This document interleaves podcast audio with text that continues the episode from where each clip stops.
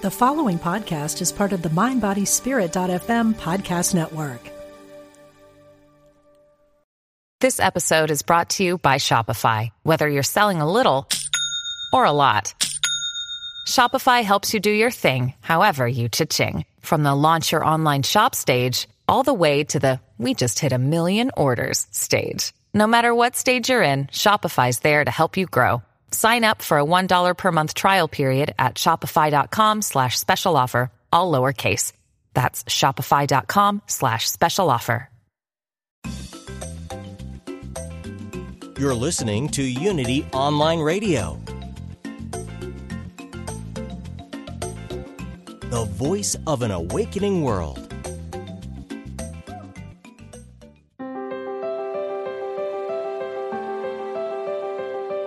Discover a positive path for spiritual living. Welcome to Voices of Unity with Reverend Ellen Debenport.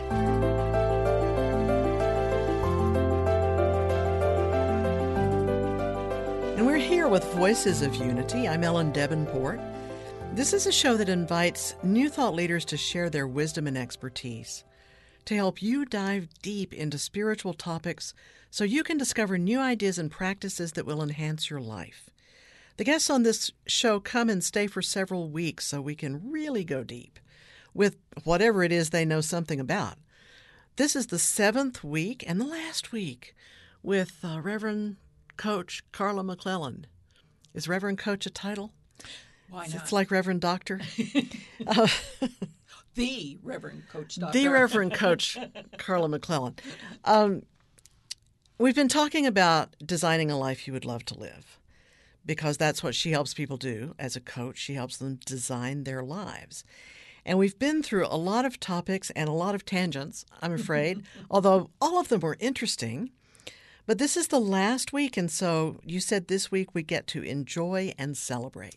Yes. We'll talk about gratitude and abundance and maybe a little more about what we talked about last week was looking at life through the green lens, which is sounds like a little more than positive thinking. yes. Do you want to do you want to review that for us before we go forward? I think that would be uh, really important. So, the green lens comes from that part of our mind that does the creative thinking.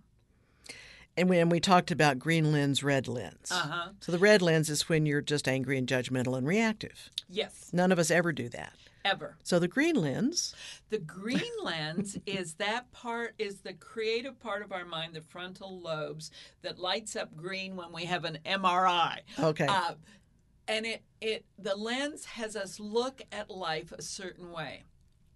So we look at another person from their divinity, if you will, or to put it on more neutral terms, we look at other people as a hero, whole, perfect, and complete, just as they are.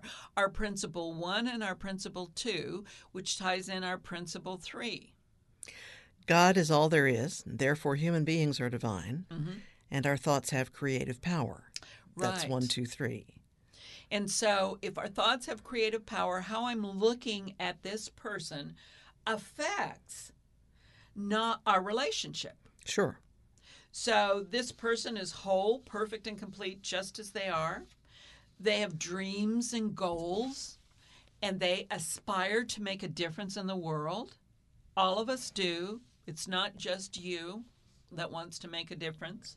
Um, um, you look at the person at, with um, with respect for the differences and uh, dignity for the challenges they have along their way.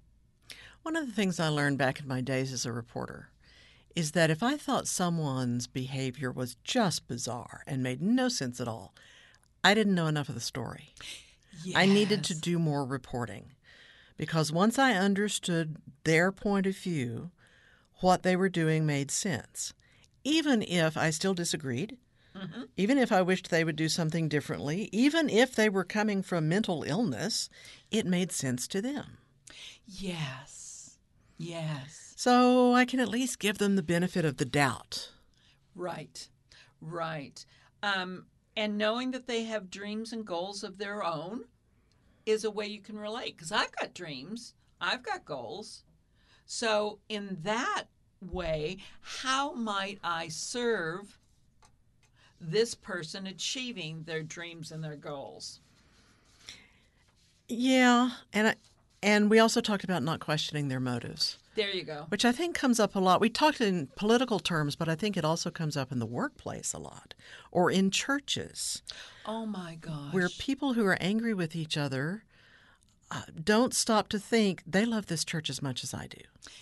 They want it to survive and thrive just like I do. They're seeing it differently. I mean, that's that sets up a great conversation Doesn't it? if everybody can just calm down enough to have it. So, the other thing that I will um, say to you and to our listeners is do not argue with monkey mind. so, when somebody's really right and they're really sure they're really right, you know you're talking to the monkey mind. Really, Yes. not just a stubborn person. No, no, no, no, no. You're talking to monkey mind. They are reacting. They don't feel safe. They they really want they're they're in protective defensive mode. Okay? So you want to tame that monkey down. You want to get it off their back, if you will. I don't want to take it on myself. No, you sure don't. But so how do we do that? We do that by asking questions. Tell me more. What makes you see it that way? What's really going on here? Um, so that they can, as I say to my clients, just cough up your fur balls. I'm not going to pick them up, but you can dump them here.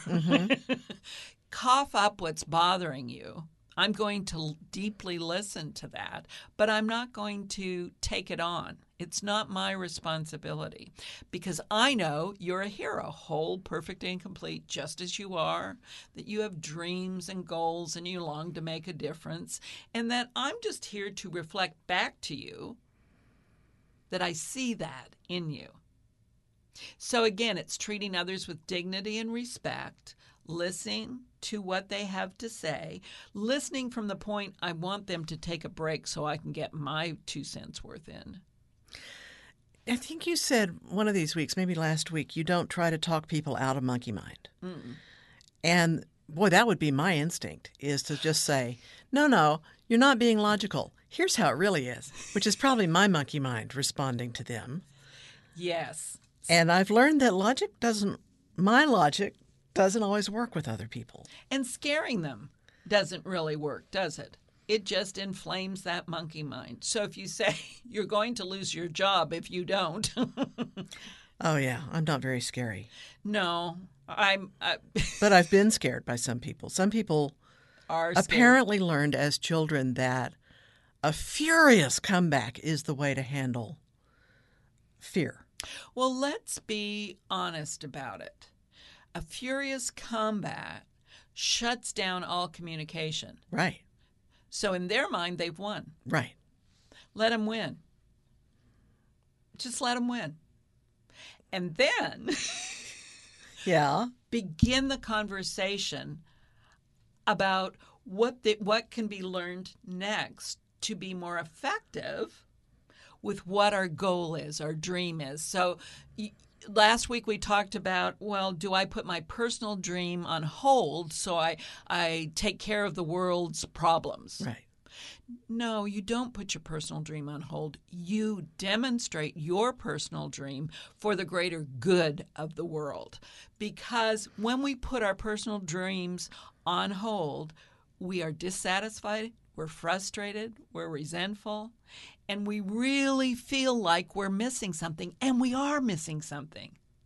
We have a purpose in life, and unless we're bringing that purpose forward, again, for the greater good, then there is um, a lack. We're on automatic pilot. You know what needs to happen. Remember that Howard Thurman quote that I love so much: "Don't ask what the world needs. Ask what makes you come alive." That's what the world needs: is more people who've come alive. And to me, that's what the message of unity is. Hey, you can wake up and do it differently. No harm, no foul You know, you don't have to beat yourself up. It's not, you know, you're not a spiritual enough consciousness. It's it's okay. You've been doing it this way. Let's shift and see what other way would you like to try it? You know, it's all about learning. We're in Earth School. So let's go back to the part about setting aside your dreams. Okay. Because I think sometimes people do it because they believe they should be out saving the world. Sometimes I think a lot of women do it in order to take care of their families. Absolutely. But you and I have talked about, and it, you know, sometimes I can't remember what we've talked about on the radio and what we just said over dinner. but but um, we've talked about how spiritual people often think it's not spiritual to want to be rich or to be Yes. successful. And it's not, to me, that's not quite the same as feeling unworthy. It's just feeling like there are rules that I can't have this. Yes, yes. I um, well, you know, I, I, and I think it comes back to our theology too.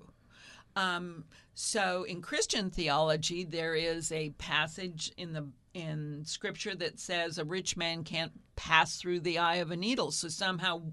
In our meaning making minds, we made that mean, okay, being rich is really bad. Well, what we see evidence of, of being rich, is really, really good in the contribution you're able to make for the world. Look at the good Bill Gates does. Yes. No. Look at Warren Buffett. You know, they're not leaving it to their children. Sorry, kids. but they're leaving it to the world. Mm-hmm. And is wouldn't that be fun? Wouldn't that be fun? Oh, and I look at like Oprah Winfrey. and- Yeah. Yeah. Wouldn't wouldn't I love to say here, here's a you know a million dollars, do something for um, uh, orphans in this country. You know that would be that would be so empowering and and so joy producing. So I can't put my dreams aside. I I and, and I've looked at this. We've talked about this before about how somehow there's something wrong with money, and we forget that it is the focus we're placing on that money. Love of money is the root of all evil. Love of money. So, okay, so somehow in my adolescent mind, I made that mean that, okay, just forget about money. Just give, give, give, give, give. But you know what else I learned? And I learned this yesterday. A minister woke me up to this fact What? That not only is giving a spiritual practice, but so is receiving. And I just went, wow. Say more about that. Yeah. So we know there's a spiritual practice of tithing, Yes.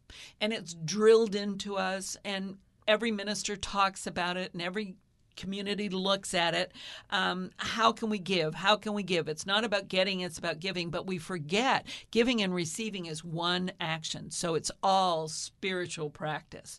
So if you give and don't receive back, you're blocking an energy flow. And it's very difficult, I will admit, for me to receive. So, what is that really saying?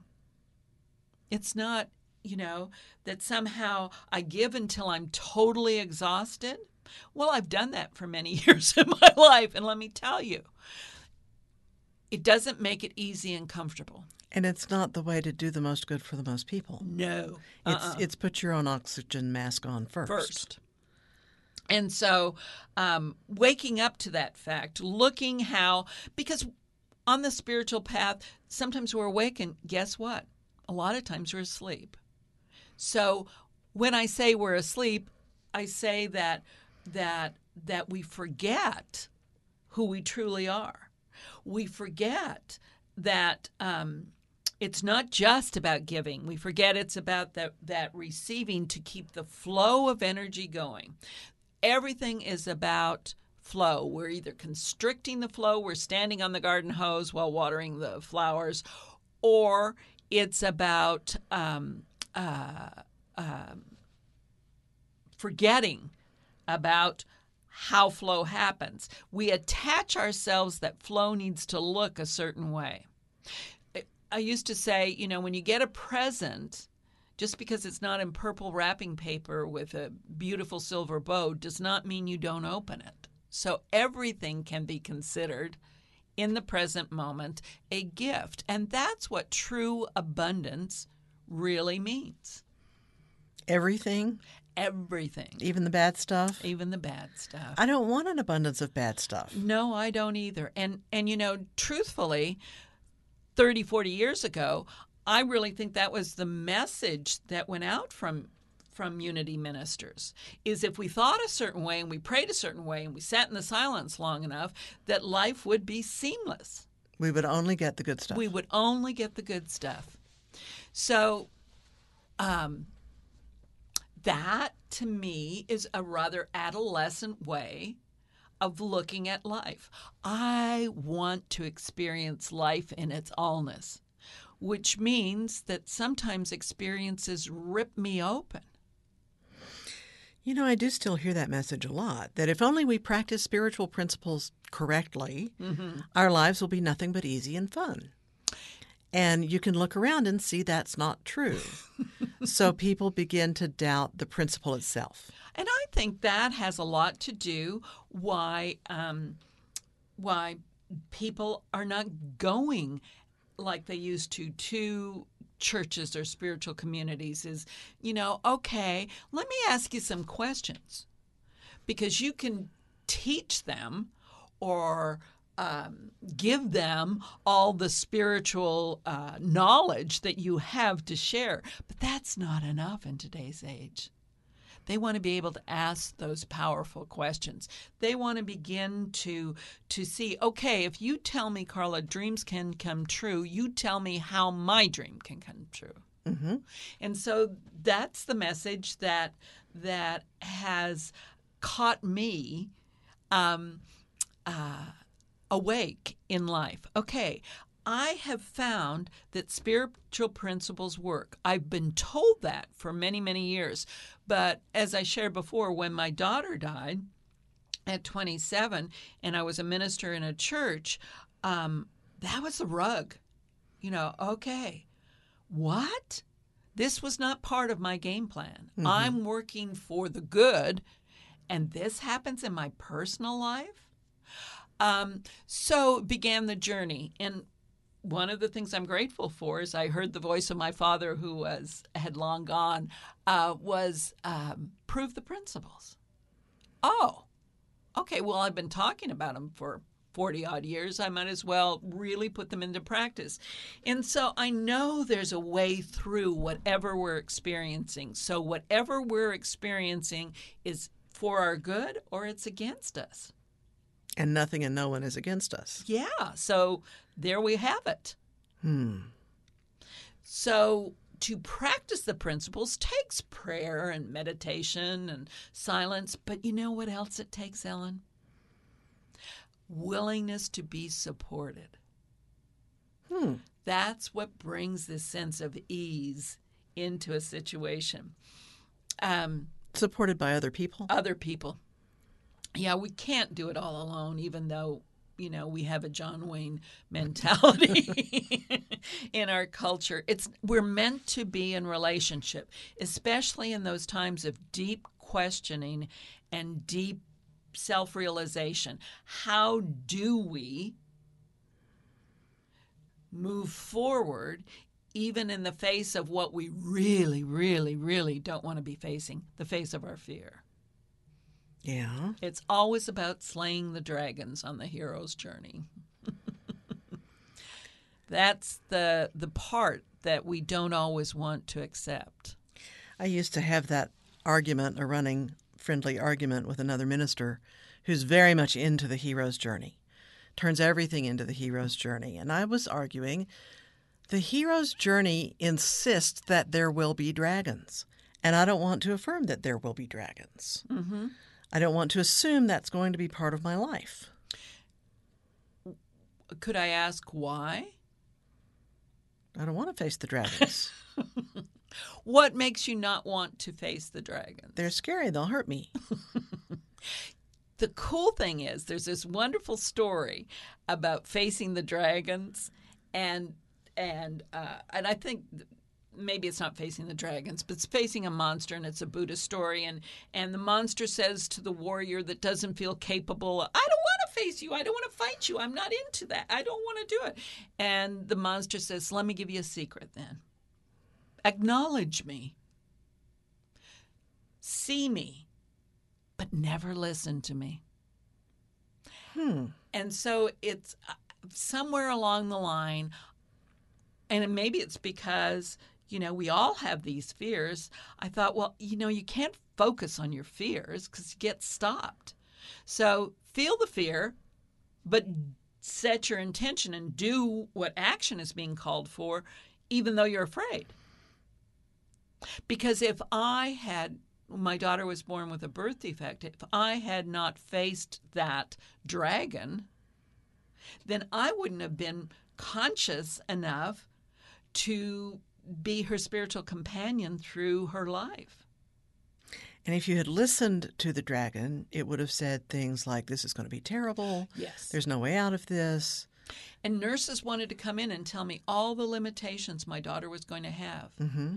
And I wouldn't let them come in after a while. And um, my neurosurgeon was so wonderful. He said to me, Hey, why don't you just look at it this way, Carla? Your daughter had a rough start, but, but from now on out, there's possibilities for change, for good in her life. She's not going to be limited. And I thought, what a way of ministering. Mm-hmm. And I was so grateful. So that's why I say no matter what happens in your life, there's something in it that increases your sense of abundance, of joy, of prosperity in life. Because I never would have expected a neurosurgeon to say that to me. It's um you know, we have this little magazine called Daily Word, Mm-hmm. a booklet of daily devotionals that Unity's been publishing since 1924.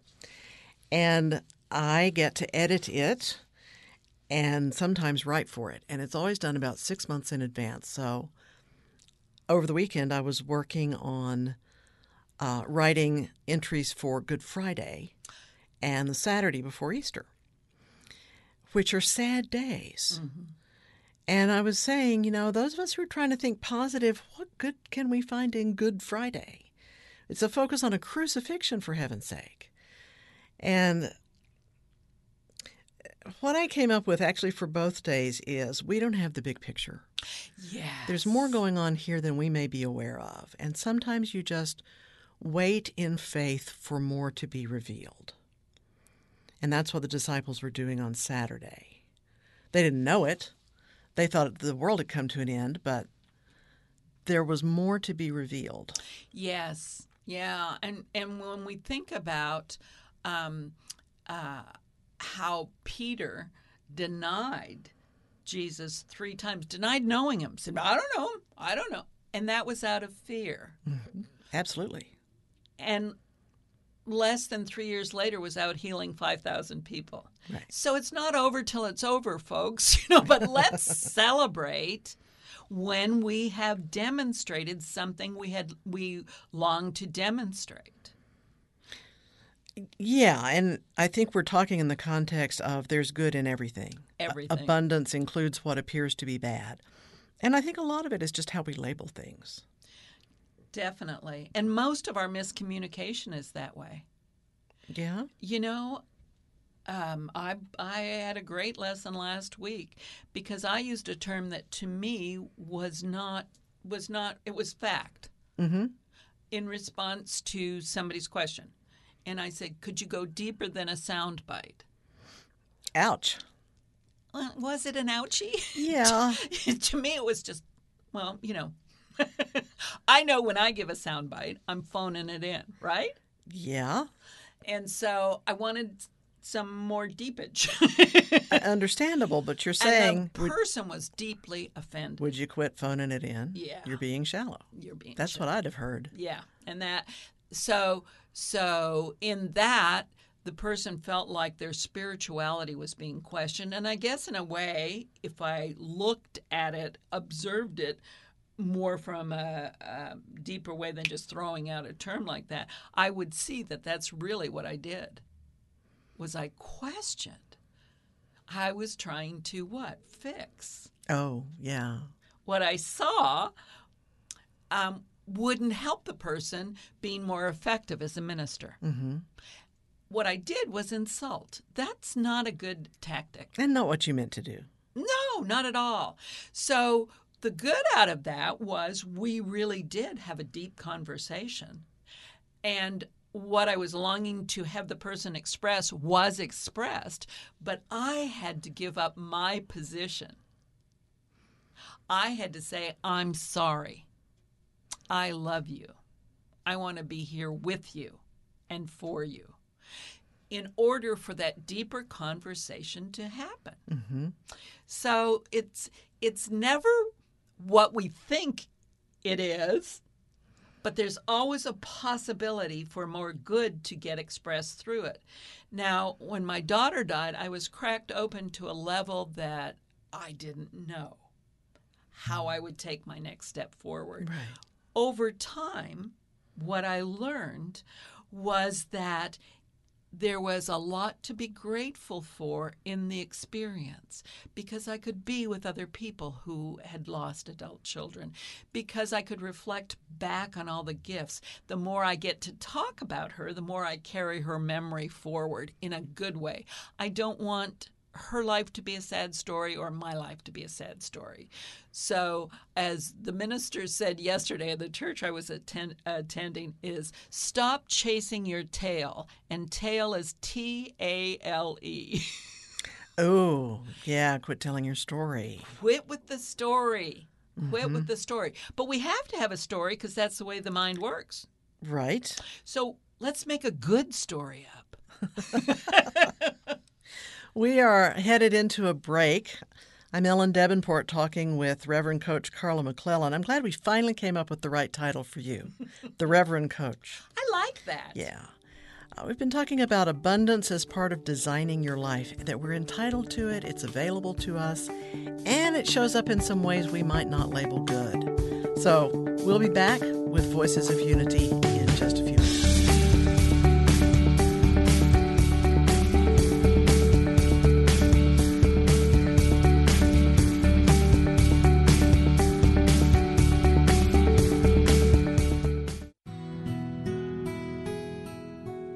Discover the power within.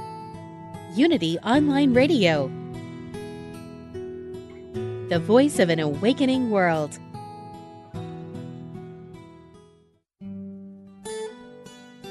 If you've been inspired by the programming on Unity Online Radio, we hope you will give your support so others may be inspired too. This online radio network depends on the support of listeners like you to continue operating and expand its outreach. Go to unityonlineradio.org and click on Donate today.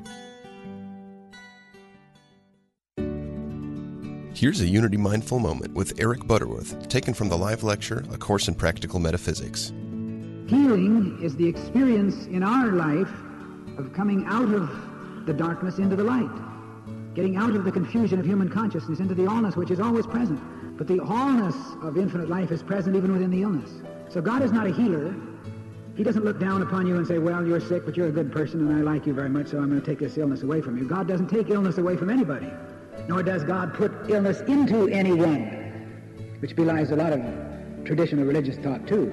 We talk about, well, suffered to be so, it's God's will, and I guess it's my place to accept it. The will of God must always be the ceaseless longing of the Creator to express itself in that which has created. So it's a constancy, it's a force which is ever seeking to press itself out into visibility as life, as wholeness, as success. To find out more about Eric Butterworth, visit unity.org. Since 1924, Daily Word has offered inspiration and practical teachings through daily prayer messages to help people of all faiths live happy, healthy lives. The magazine includes two months of daily affirmations, messages, articles, and spiritual poetry to help you get inspired. Subscriptions are available for print editions in large type and Spanish, as well as the digital subscription package that includes the online magazine with audio, smartphone app, and daily email. Get your subscription today. Visit dailyword.com or unity.org. If you're looking to deepen your spiritual journey, Unity Magazine is your go to source for information and inspiration. It's been beautifully redesigned and packed with interesting articles and compelling interviews from today's spiritual thought leaders. You'll find science, spirituality, and healing with a look at Eastern philosophies, meditation, as well as completely new ways to interpret the Bible. Plus, reviews on the latest spiritual books and music. Get a free trial issue at unitymagazine.org.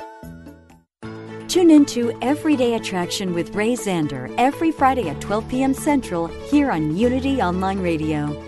Take a deep dive into the teachings of Abraham and discover how to make the law of attraction work for you in your life. Each week, Ray goes into the heart of understanding the power of our emotions and how to become conscious co creators. Learn how to release resistant thoughts and live life to the fullest. Find out more at everydayattraction.com. Call now with your question or comment. 816 251 3555. That's 816 251 3555.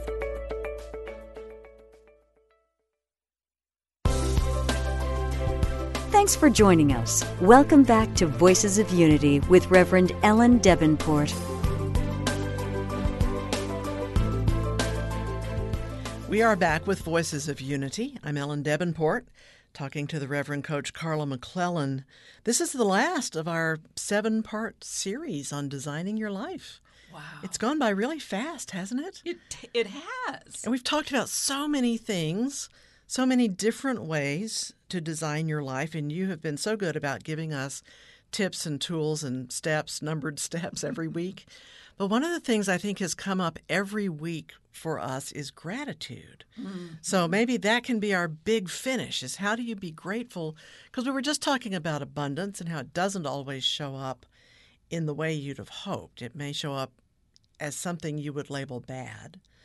So Or a dragon. yeah, dragon. Dragon on your hero's journey.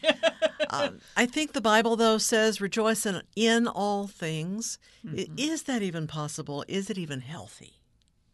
Really good questions. So,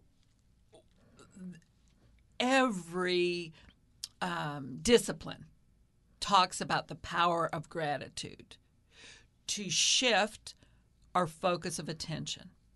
And that's the name of the game, no matter um, what we are facing is we want to shift we want to transform our life in a way that it's a contribution for other people so gratitude i call a superpower it's a gateway to abundance do you see how i use my I know you all need to see Carla using her hands to talk. it really helps me So you'll hear her hit the microphone every now and then. That's what that is. oh No, I think, and especially when you talk about God, you have to wave your arms a lot. Yes. Yes. That and when I was a dental hygienist, can you imagine instruments in these hands as they were waving around? Oh dear. People really listen to me. Which is where this whole thing started. Anyway, um, gratitude. So I was using, I was talking about my daughter Paula's um, death in the, in the earlier segment and how at 27 and how it just was not anything I wanted to face. Sure. It was not anything I wanted to experience. And yet, um, is it possible in the depths of your grieving to experience gratitude? So, can I share an example with you? Oh, sure. So, the first two weeks after Paula died, I couldn't even get out of bed. I mean, I'd roll over and just go back to sleep. I didn't want to be awake. I didn't want to remember. I didn't want to do anything. I wanted to just forget what I was going through. And a minister friend, and I, I will say her name, Debbie Taylor, sent me a gift during that time of a huge stuffed teddy bear. You know, one of oh. those soft, gushy teddy bears. Mm-hmm.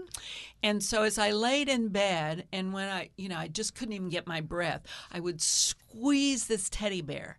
And and I thought how grateful I am to know somebody who could care enough to give such a creative gift.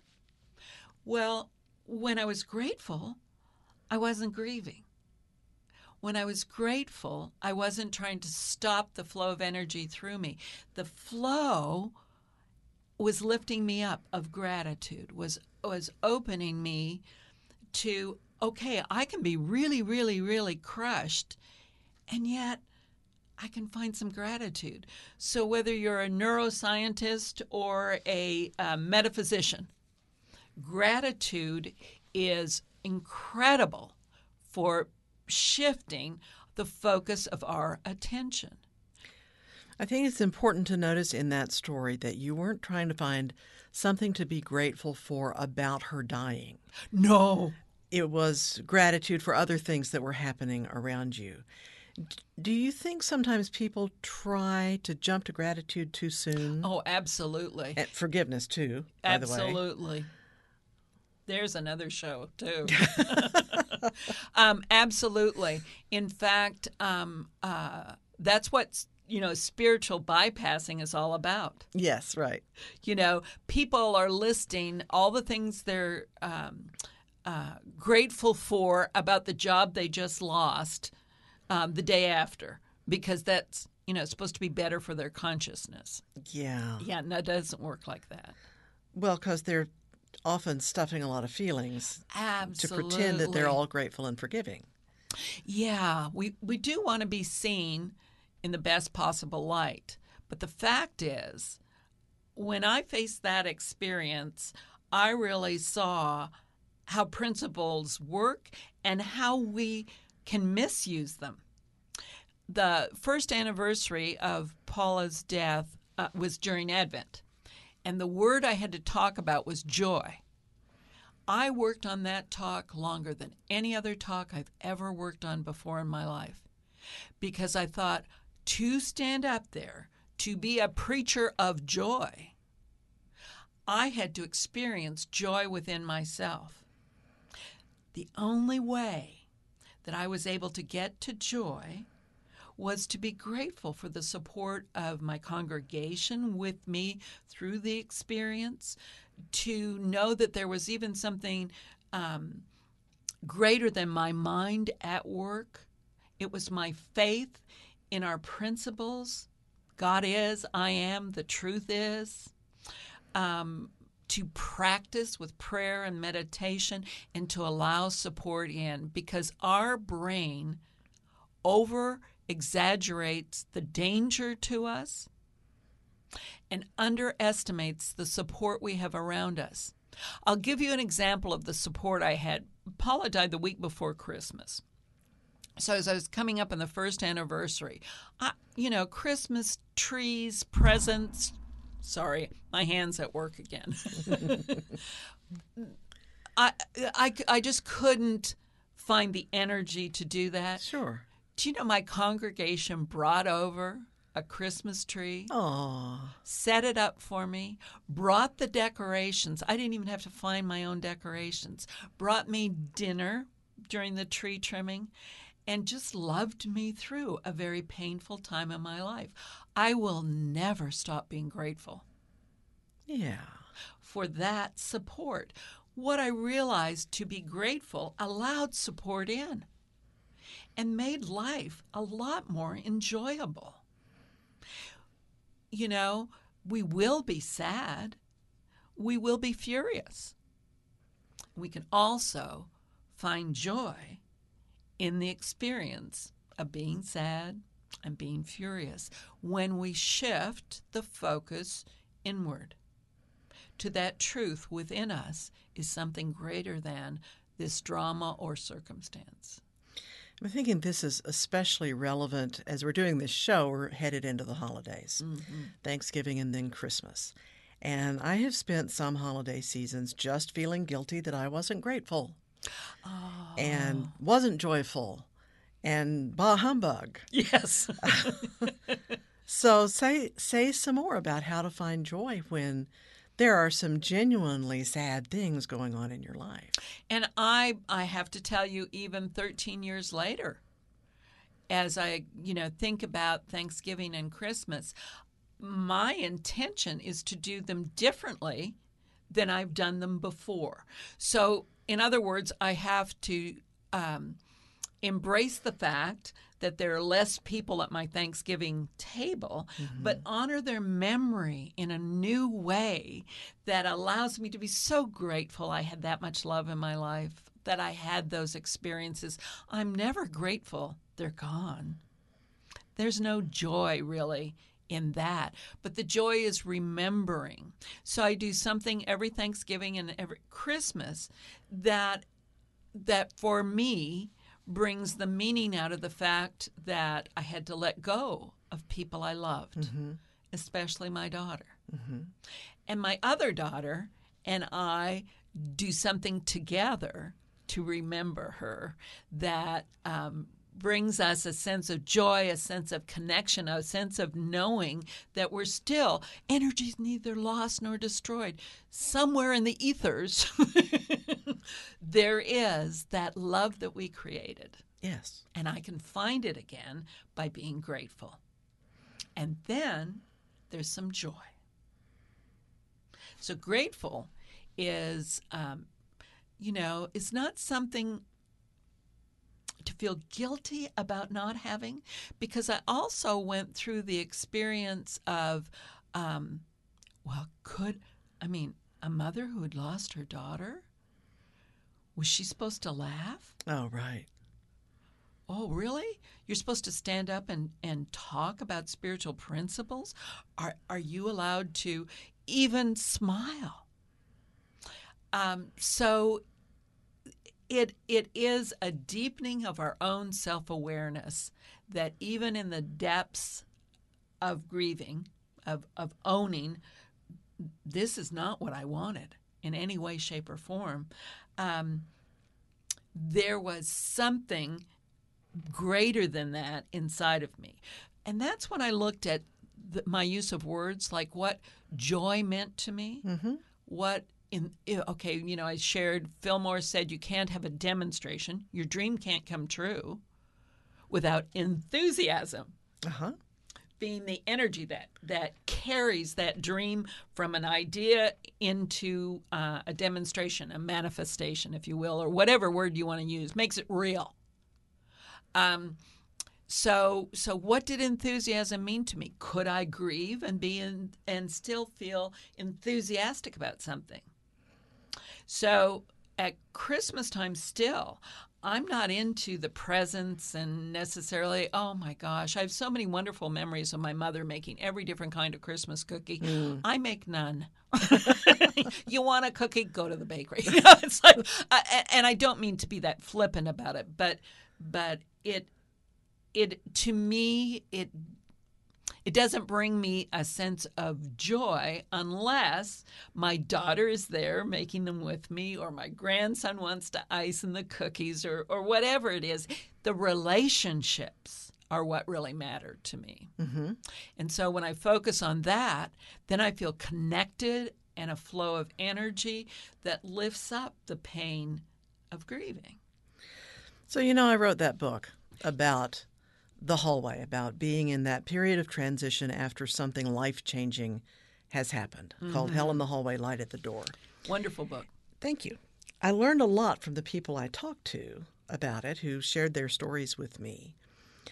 And it seems to me there's a point in grief that you've just been describing when you don't want to wallow. A lot of people are afraid they're wallowing mm-hmm. if they keep feeling sad. On the other hand, they feel guilty about laughing.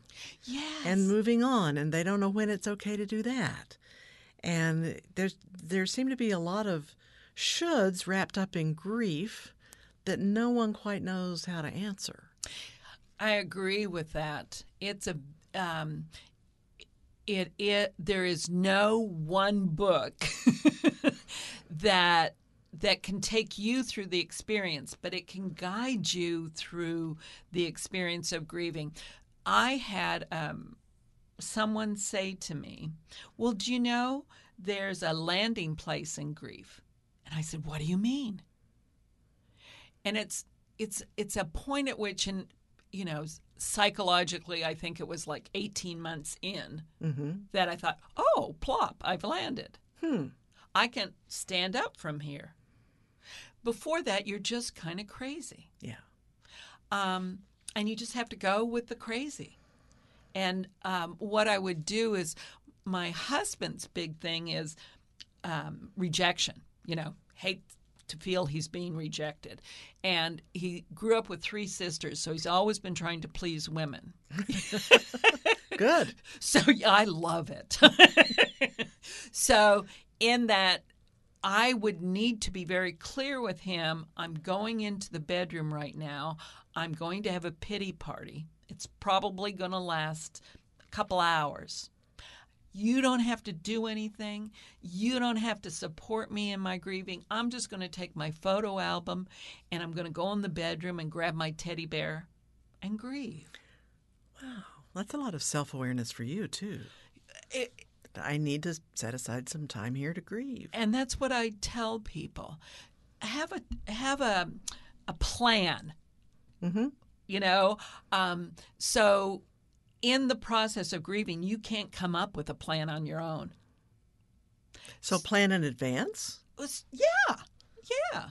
So if you're going through a crisis, don't do it alone, please. There are people who would love, it would be their greatest joy to support you through the process and allow you to get the healing that would come from it grief and tra- is much like trauma. It's a traumatic experience in our life. Mm-hmm.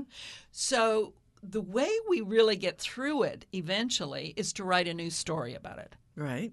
To create something from that that has meaning not just for you but for other people. And so when I could stand up when my grief bottomed out and I could begin to say, "Oh, wait a minute. I'm not I'm not writing a sad story. I don't want people to feel sorry for me because I was blessed beyond words with this beautiful soul. Sure. So I wanted them to know that. Um, so then the story begins how you create anew. I have one story that I'm still really close with the board president during uh, my time at um, Unity of Independence. We've remained very close friends. And one time she went out to um, to pick up my daughter because my daughter couldn't drive to church, uh, and I couldn't. There wasn't anyway details. But she thought she'd do me a favor and bring Paula to church, and I can't remember what the event was. But as she was sitting, Paula was in a wheelchair, and as Mary Kay was sitting with Paula, she said, "So what do you think about your mother?" And she said, "Well." I really enjoy listening to her, but I have no idea what she's talking about. huh. And I thought, I, it just made me laugh because she knew in the energy something good was happening, even if she couldn't understand. She felt mm-hmm. connected with me. Mm-hmm. And through that relationship, she was enjoying it, even if she didn't understand what I was talking about. You know, it's it's people don't have to understand you to have a relationship with you. No, because it's all about energy anyway. Yeah, yeah. Bottom line so good energy, gratitude. Gratitude will take you out of worry, doubt, fear. It'll take you out of um, of anything, but it has to be authentic gratitude. It's like when you give somebody a compliment, they can tell if it's just, you know, you're you're trying to manipulate them. Sure. Or if they truly believe what they're saying. You Mm-hmm. you can tell that because there's an energy with that that is sincere. Um, and so that's with the death of my daughter is how I became Reverend Coach Carla is because I found to move forward in my life, I needed coaching skills. And I needed to take action even though I had issues. Well, we teach what we need to learn, right? Right. All the time. So um, I've often, when I'm creating titles for talks, very careful when I choose forgiveness. right, because you'll get to live it before you preach Ooh, it. boy. Yeah, and realistically, truthfully, we all do. We all are here to wake up to what is ours to face. And it is those dragons. It is those. I remember saying to my dad, Well, do you ever get to relax? and he said, Of course. Celebration is how we honor the spirit within us. So when you've when you've accomplished a goal, when as a team your team has accomplished a goal. It is so important to appreciate those people and to celebrate the goal before we set the next one. And those of us who tend to have driven behavior Yeah. think it's about, well, what's the next goal? Well, what's the next goal? Um, so being visionary is a blessing and a curse Yes. because you can always see You Can always see more. more and you can always see you're moving forward towards it but it's never in the time frame we put it in because it comes from the vision comes from metaphysical reality which doesn't know time it's in physical reality that we run up against the energy of time and money and go ahead Yeah, so I'm wondering about goals. mm-hmm. This whole series has been about designing your life. How do you know when you're done? Um, do you do you have people just set really specific goals, like I'll lose this many pounds or make this much money? No, I do goal setting a little bit differently. Um, um, so if the goal is that we start with intention. So, and, and I'm really setting an intention now. Um, through the period for the next four months, I'm going to focus on being more physically fit and healthy. Okay. So there are tasks that I do so that I know I'm working towards being physically fit and healthy. One is diet, another is exercise, uh, you know, all those kinds of things. You know, weighing myself is an important aspect to see that that scale's going down because I'm through with it going up right now. Um, but but to be physically fit and healthy um, is a great intention, but what's the goal? N- losing weight doesn't do anything for me.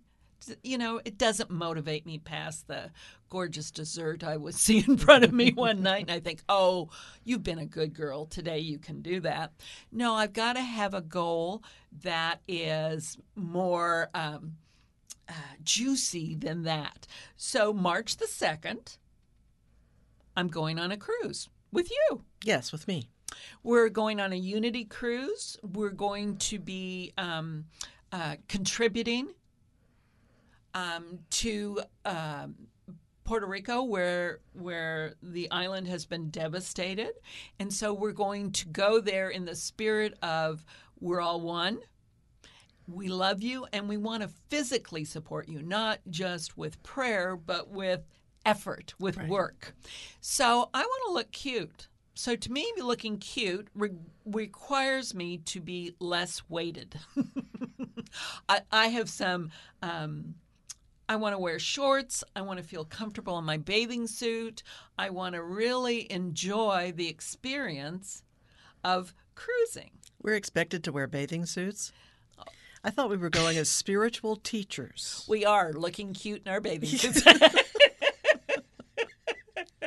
it it is funny, but I love the water. I mean, I come alive in water. Oh. So bathing suit to be embarrassed in a bathing suit, and I can take a lot.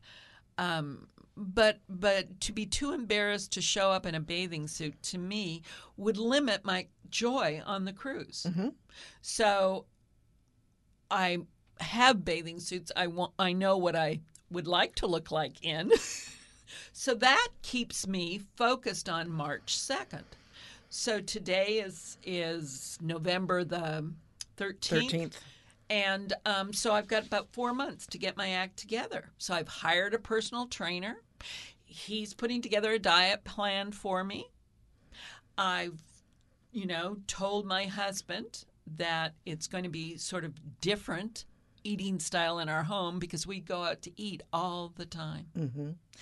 And you really can't control your diet if you're going out to eat all the time. But I don't intend to deny myself the enjoyment of going out to eat.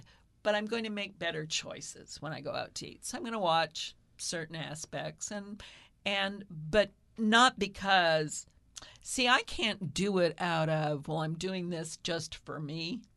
Mm-hmm. So I'm doing it for you, Ellen, so that when you see me in a bathing suit, no, uh, it, it's it's it's um, uh, playing a game worth playing for goals worth playing for.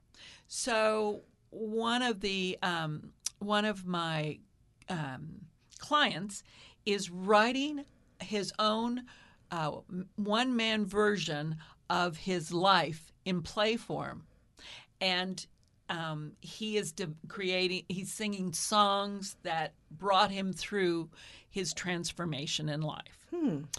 And I am so excited to support him through that. Does everything in the world come up to knock him off his course? Oh, sure. Absolutely. But we always talk about the dream. And so his play, he's found the theater, he's got the coaches working with him to develop the play and the songs. He's thinking the end of February. Well, my promise to him is I will be there. I will be sitting in the front row clapping the loudest. Now we're both invested in his dream. Mm-hmm. He can feel supported. I don't have to do it for him. He knows how to do it. I know how to hold his dream alive for him while he goes through the fog of monkey mind, which always will come up.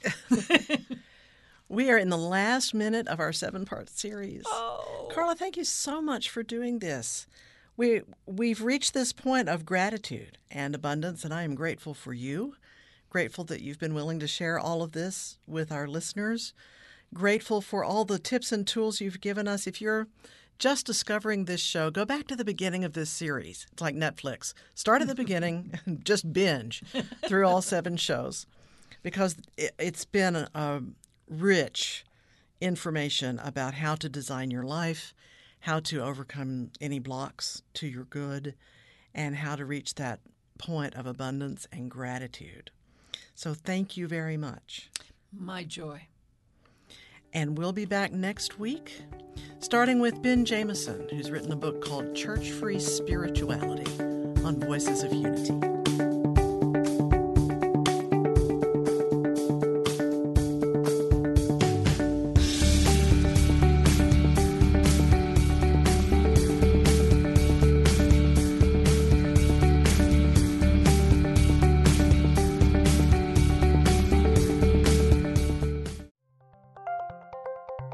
Thank you for listening to Unity Online Radio, the voice of an awakening world.